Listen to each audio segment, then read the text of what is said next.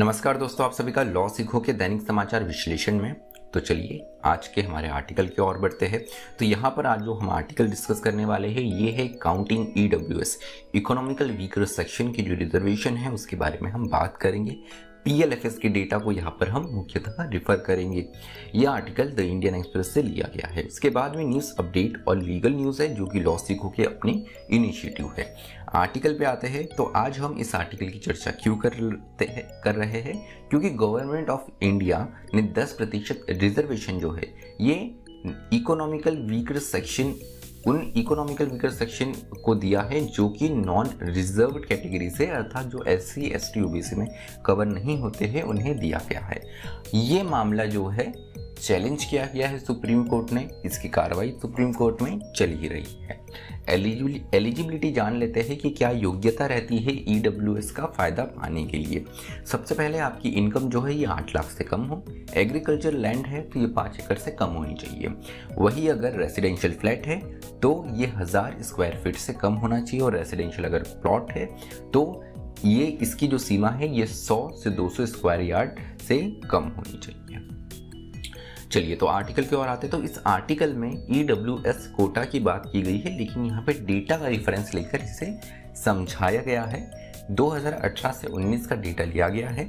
PLFS अर्थात periodic labour survey force data तो यहाँ पे पीरियोडिक लेबर फोर्स सर्वे जो यहाँ पर डेटा है ये इंडियन इकोनॉमी में जितने सेक्टर्स आते हैं, इन सारे सेक्टर्स को कवर करता है।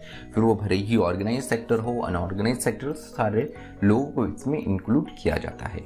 तो यहाँ पर जो अठारह उन्नीस के बीच में जो डेटा कलेक्ट किया गया, इसमें टोटल हाउस होल्ड जो शामिल थे, ये थे एक लाख एक हज़ार पाँच सौ उन्नासी टोटल इन हाउस होल्ड में से ये पाया गया कि 31 प्रतिशत जो है ये कि, कि ये एस टी एस या ओबीसी को बिलोंग नहीं करते हैं अर्थात 31 प्रतिशत नॉन रिज़र्व है। इन 31 प्रतिशत से में से हमें पता चलता है कि 99 परसेंट रूरल हाउस होल्ड और 95 परसेंट शहरी क्षेत्रों के हाउस होल्ड आठ लाख की इनकम से कम वाले यहाँ पे दायरे में आते हैं। उसके अलावा अगर इसका मीडियन निकाला जाए तो ई डब्ल्यू एस कोटा का जो अपर लिमिट है, इससे चार गुना कम मीडियन हाउस होल्ड इनकम आता है। यहाँ से हमें ये पता चलता है कि मेजॉरिटी ऑफ़ जो पॉपुलेशन है, लगभग सारी ही पॉपुलेशन आठ लाख के थ्रेश से कम में आती है। और हमने योग्यता जानी थी कि ये आठ लाख की योग्यता हो, आठ लाख से कम इनकम हो, तब आपको ई e का फ़ायदा मिलता है। वैसे इस डेटा में दो लिमिटेशंस भी है जो इस आर्टिकल में बताया गई है। सबसे पहले, जो डेटा इकट्ठा किया गया है, ये वीकली इनकम के बेसिस पे किया गया है तो ये इनकम अपने आप में वेरी हो सकती है, क्योंकि यहाँ पर हम देखें तो कुछ सीज़न में रोज़गार ज़्यादा होता है, कुछ में कम होता है, कुछ सीज़न स्पेसिफिक रोज़गार होते हैं तो वीकली डेटा जो है, ये डिफ़र कर सकता है। उसके अलावा अगर हम देखें तो इसमें फैमिली का डेफिनेशन पीएलएफएस डेटा में नहीं दिया गया है, ये दूसरी लिमिटेशन है। तो यहाँ पर इस आर्टिकल से हमें ये और इस विश्लेषण में, इस आर्टिकल में जो विश्लेषण किया गया है, इससे हमें ये पता चलता है कि मेजॉरिटी ऑफ़ जो पॉपुलेशन है, ये जो 90 प्रतिशत तक जो पॉपुलेशन है, ये नॉन रिज़र्व फैमिली में जो 90 परसेंट पॉपुलेशन है, ये ई e के ब्रैकेट के अंतर्गत आती है। अब आठ लाख का जो थ्रेश था, ये किस बेसिस पे डिसाइड किया गया, ये यहाँ पर प्रश्न है।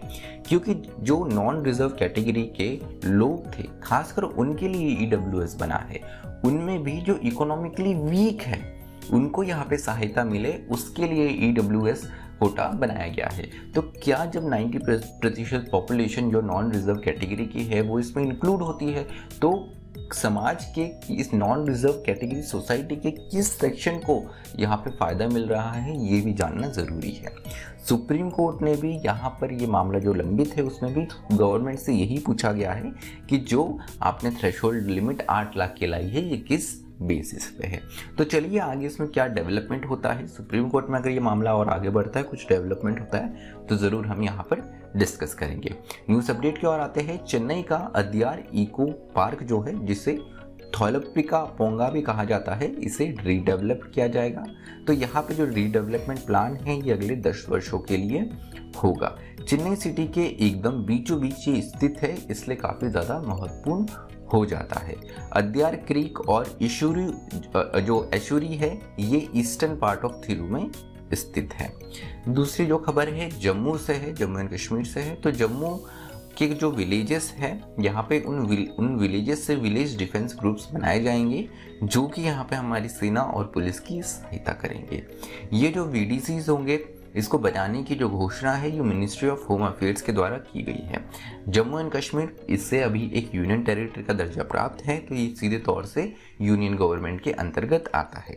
वीडीसी अपने आप में कोई नया कंसेप्ट नहीं है। 1990 के टेरर अटैक के बाद में इंडियन आर्मी ने इन वीडीसी की यहाँ पे यहाँ पे उद्घाटन किया था।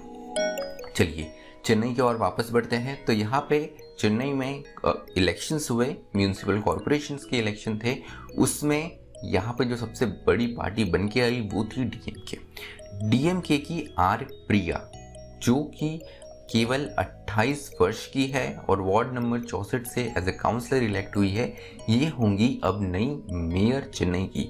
सबसे यंगेस्ट मेयर ये बनेंगी। यहाँ पे इस बार चेन्नई की जो मेयर थी, उसकी कुर्सी जो थी, एक दलित वुमेन कैंडिडेट के लिए डिजर्व थी और इसके ही चलते उन्हें ये मौका मिला और चेन्नई को अपना यंगेस्ट मेयर मिला। अब आते हैं लीगल न्यूज़ की ओर। लीगल न्यूज़ में जो पहली खबर है, सुप्रीम कोर्ट से है। सुप्रीम कोर्ट ने यहाँ पे कहा है कि सेक्शन 65 ऑफ़ कॉन्ट्रैक्ट एक्ट, जो कि प्रिंसिपल ऑफ़ रिस्टिट्यूशन की बात करता है, फॉर एग्जांपल, अगर कोई कॉन्ट्रैक्ट वॉइड हो जाता है तो इसमें जिस पार्टी को फ़ायदा मिला है, उसकी ये ज़िम्मेदारी है कि जिससे उसने फ़ायदा लिया है, उसको कॉम्पनसेट करे या वो फ़ायदा वापस लौटा दे। तो इस जजमेंट में ये कहा गया है कि अगर उस पार्टी को जहाँ पर जो कि अगर इसमें फ़ायदा कॉम्पनसेशन उसे ही मिल सकता है जो जिसका कार्य लीगल रहा हो। अगर वो खुद इलीगलिटी से अगर कोई का एक्टिविटी करता हो तो उसे ये रिस्टिट्यूशन का राइट जो है, वो नहीं वो पार्टी क्लेम कर सकती है। अगली खबर भी सुप्रीम कोर्ट से ही है। सुप्रीम कोर्ट ने कहा है कि UP urban rent regulation act act के अंतर्गत लैंडलॉर्ड जो है, वो इवेक्ट कर सकता है अपने टेनेंट को। On the ground of bona fide need अब ये बोनाफाइड नीड बहुत कम केसेस में काफ़ी स्पेसिफिक है। यहाँ पे काफ़ी कंजर्वेटिव इसका इंटरप्रिटेशन किया जाएगा। तो ऐसी स्थिति हो जैसे अगर अनएम्प्लॉय अनएम्प्लॉयड हो वो लैंडलॉर्ड तो उस केस में यहाँ पे ग्राउंड फॉर बोनाफाइड नीड उसे माना जाएगा। तो चलिए आज का विश्लेषण हमारा यही समाप्त होता है। मुझे सुनने के लिए आप सभी का धन्यवाद। Thank you stay to